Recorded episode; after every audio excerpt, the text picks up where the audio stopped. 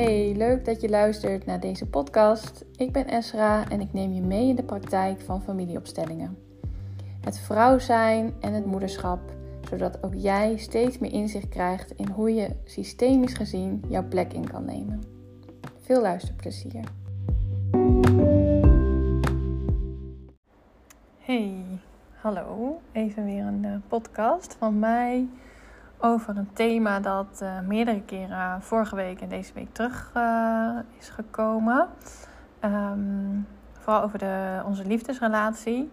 En daarin um, had ik eigenlijk twee voorbeelden die ik even wil aanhalen, omdat ik denk dat meerdere dat herkennen. En dan eindig ik even met een oefening die je weer voor jezelf kan doen. Um, heel waardevol, denk ik. eerste voorbeeld vorige week: een vrouw met jonge kinderen. Um, nou ja, drukte alom met al die kids uh, om zich heen uh, die veel zorg nodig hebben. Uh, drukke baan, eigen bedrijf, um, een partner die boer is. goed, ze waren elkaar een beetje uit het oog verloren, of eigenlijk niet eens bewust daarvan zijn, hè? omdat het leven gewoon doorgaat. Maar wel heel gemist kunnen voelen in, in um, de ander, dat je meer hè, misschien wel verwacht van de ander, dat je eigenlijk soms ook in je eigen kindpijn geraakt wordt en dan eigenlijk misschien wel veel te veel verlangt van je partner, juist op de momenten dat je misschien zelf niet eens zo gezellig bent. En we hebben een opstelling gedaan uh, waarin dat ook heel duidelijk naar voren kwam, dat je eigenlijk hè, um, ja, vooral de ander weer mag zien en mag aankijken. En dat dat eigenlijk is wat we vaak niet meer zo goed doen. Uh, want ga maar eens even voor jezelf na. Um, welke momenten kijk jij jouw partner nou nog echt goed diep in de ogen aan? En doe je dat wel? En misschien luister je dit en doe je dat wel vaker. Uh, als ik naar mezelf kijk, dan doe ik dat misschien ook te weinig. Ik doe, ben ook druk met jonge kinderen en mijn bedrijf. En hè, ik heb ook een passie en daar ga ik voor. En dan krijg ik ook wel eens op mijn kop van... Uh, ben je nog steeds aan het werk s'avonds? nou ja, dus dat, hè, dat gebeurt iedereen. Maar daarin kan wel een patroon naar voren komen, een gemis. En hè, daarin kan je ook, uh, kunnen je kinderen ook weer dingen laten zien in hun gedrag. Dat ze eigenlijk denken: papa, mama, uh, zien jullie elkaar nog wel? Uh, zijn we nog veilig? Is het nog oké? Nou goed, voordat ik daar helemaal over door ga lullen. is dit even de essentie en wat ik je mee zou willen geven? Weet je, dan moet je voelen of niet. Ehm, ik leg hier niks op, maar probeer vooral te inspireren is kijk gewoon eens nog eens, of kijk, kijk elkaar gewoon eens aan dit weekend. Of, uh, want ik neem nu vrijdag op. Of deze week, als je me later luistert.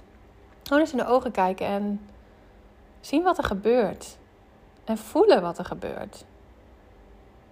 En uh, dat gaat jou heel veel opleveren op meerdere thema's in jullie relatie. Zo had ik vanochtend nog een kennismaking met iemand en die had het heel erg over dat ze zo mist die verbinding en op communicatievlak met haar partner over de gevoelens die zij heeft, die hij heeft. En dat je dan zo langs elkaar kan leven. Uh, of elkaar niet altijd kan begrijpen of een gemis kan voelen. En uh, daar zal ik zo meteen een oefeningetje voor jullie op doen. Dus uh, ja, het komt veel voor. En, en, en je kunt nog van elkaar houden, hè? daar gaat het niet over. Maar het gaat wel over verbinden met de ander en naar je eigen gevoel durven zakken. Maar ook vooral de ander zien en ruimte geven. En dan vanuit je volwassen stuk. Want vaak in de drukte, uh, in het gehaast of in alles wat je zelf meemaakt in de dag, hè, dan, dan, dan word je vaak getriggerd door de ander. En, en dan word je vaak getriggerd op je kindsdeel. En dan voel je soms ook dat je natuurlijk snauwt of uh, misschien reageert zoals je het niet zou willen. Hè, maar als je meer ruimte maakt voor jezelf eigenlijk en voor de ander en daar tijd voor neemt, kan het soms ook heel simpel zijn door gewoon letterlijk even naar elkaar te kijken. En de ander te zien voor wie hij is. Goed, het andere voorbeeld was vandaag hier in de praktijk. Er uh, was een man in de praktijk. Er zitten nu twee mannen die bij mij traject volgen. Voornamelijk altijd vrouwen, maar nu een man. En heel mooi, want die heeft ook een verlangen daarin richting zijn dochter. Hij is gescheiden, zijn dochter, twee dochters. En um, hij is, hè, dus dat hij gescheiden is, um, is hij hè, natuurlijk nog wel. Um, Ja, ik zie het dan helemaal voor me, dus als ik even, ik even de woorden te zoeken. Wat ik bedoel is, hè, eh, hoe ehm, kun je dan verder na een scheiding? En uh, wat zit dan nog zo vast aan, die oude, aan de, je oude liefdespartner? Hè, en in, het, in het uh, geval van als er kinderen in het spel zijn na een scheiding, dan ben je altijd verbonden hè, aan, aan de moeder van je kinderen. Kijk, dat, dat is nou eenmaal een gegeven. Maar als mens, als um, liefdespartner, ben je dus gescheiden van de ander.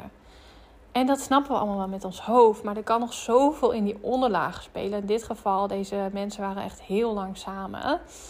Um, meer dan, uh, nou ja, wat zou ik zeggen, volgens mij uh, meer dan 14 jaar samen. Hè? En dan gaan scheiden. Uh, kijk, je hebt heel veel meegemaakt. kinderen gekregen. ja, samen een patroon ontwikkeld. En ook al ben je nu je eigen leven aan het leven, deze man met, met zijn nieuwe partner. Ja, je komt die moeder nog tegen van je kinderen. En misschien heb je daar wel een heel ander verlangen op zitten dat deze man wel. en dat kan heel ingewikkeld zijn in de dynamiek, maar ook kan het jezelf zo vastzetten.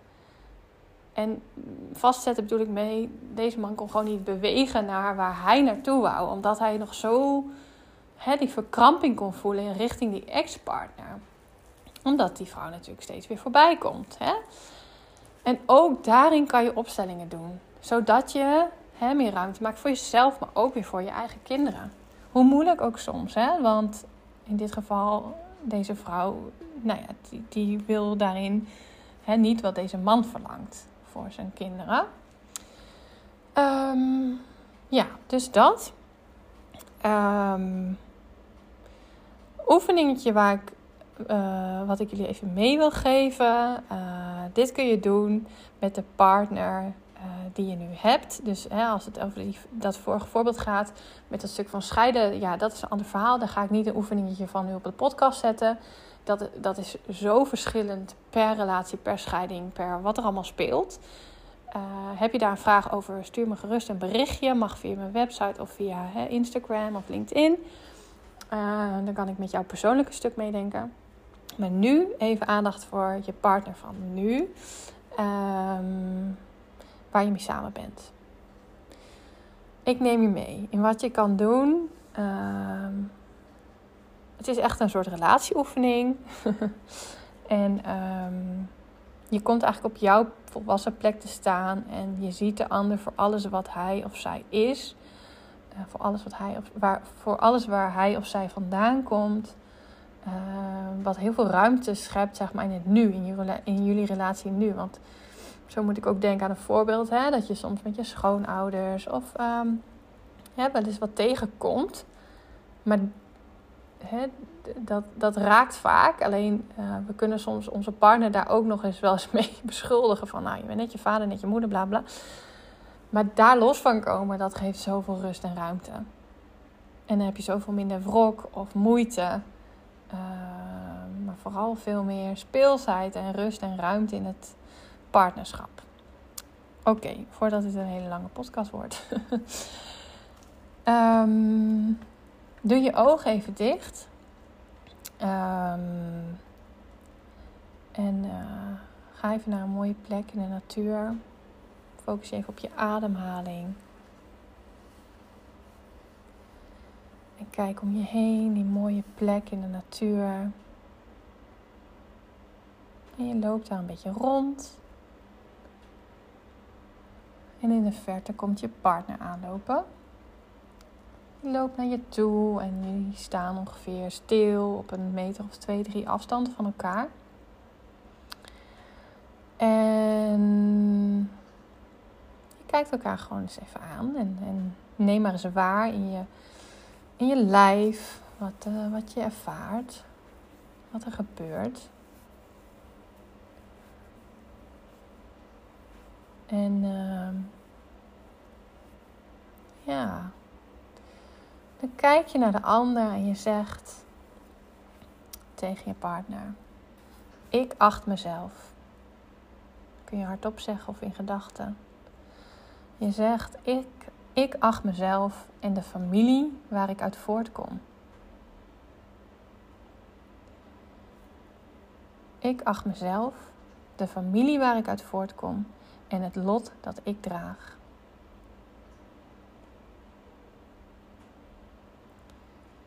En je zegt ook: Ik acht jou. Ik acht jou en de familie waar je uit voortkomt.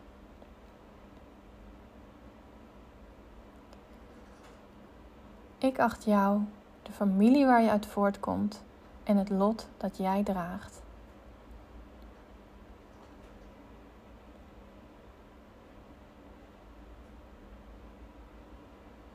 En vervolgens kijk je naar je partner en voel je eens in je lijf hoe dat is dat je dat zo gezegd hebt.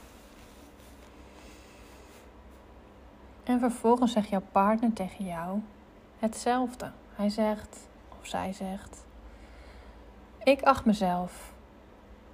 Ik acht mezelf en de familie waar ik uit voortkom. En neem dit maar in je op, hè, dat je partner dit tegen jou zegt. Ik acht mezelf, de familie waar ik uit voortkom en het lot dat ik draag. En ik acht jou, zegt hij of zij. Ik acht jou en de familie waar je uit voortkomt. Ik acht jou, de familie waar je uit voortkomt en het lot dat jij draagt. En dan voel je weer even hoe het is en je gaat eens naast hem staan. Als vrouw ga je links naast je partner staan. En voel eens hoe dat is. En kijk eens om je heen, die plek. Waar kijken jullie samen naar?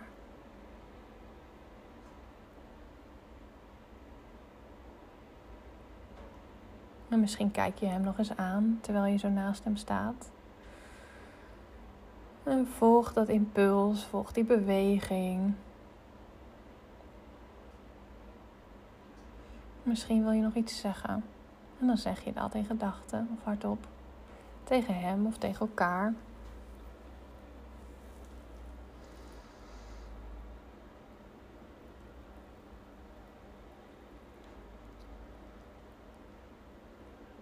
En dan rond je hem langzaam af. En adem je even diep in en diep uit. Op je eigen tempo.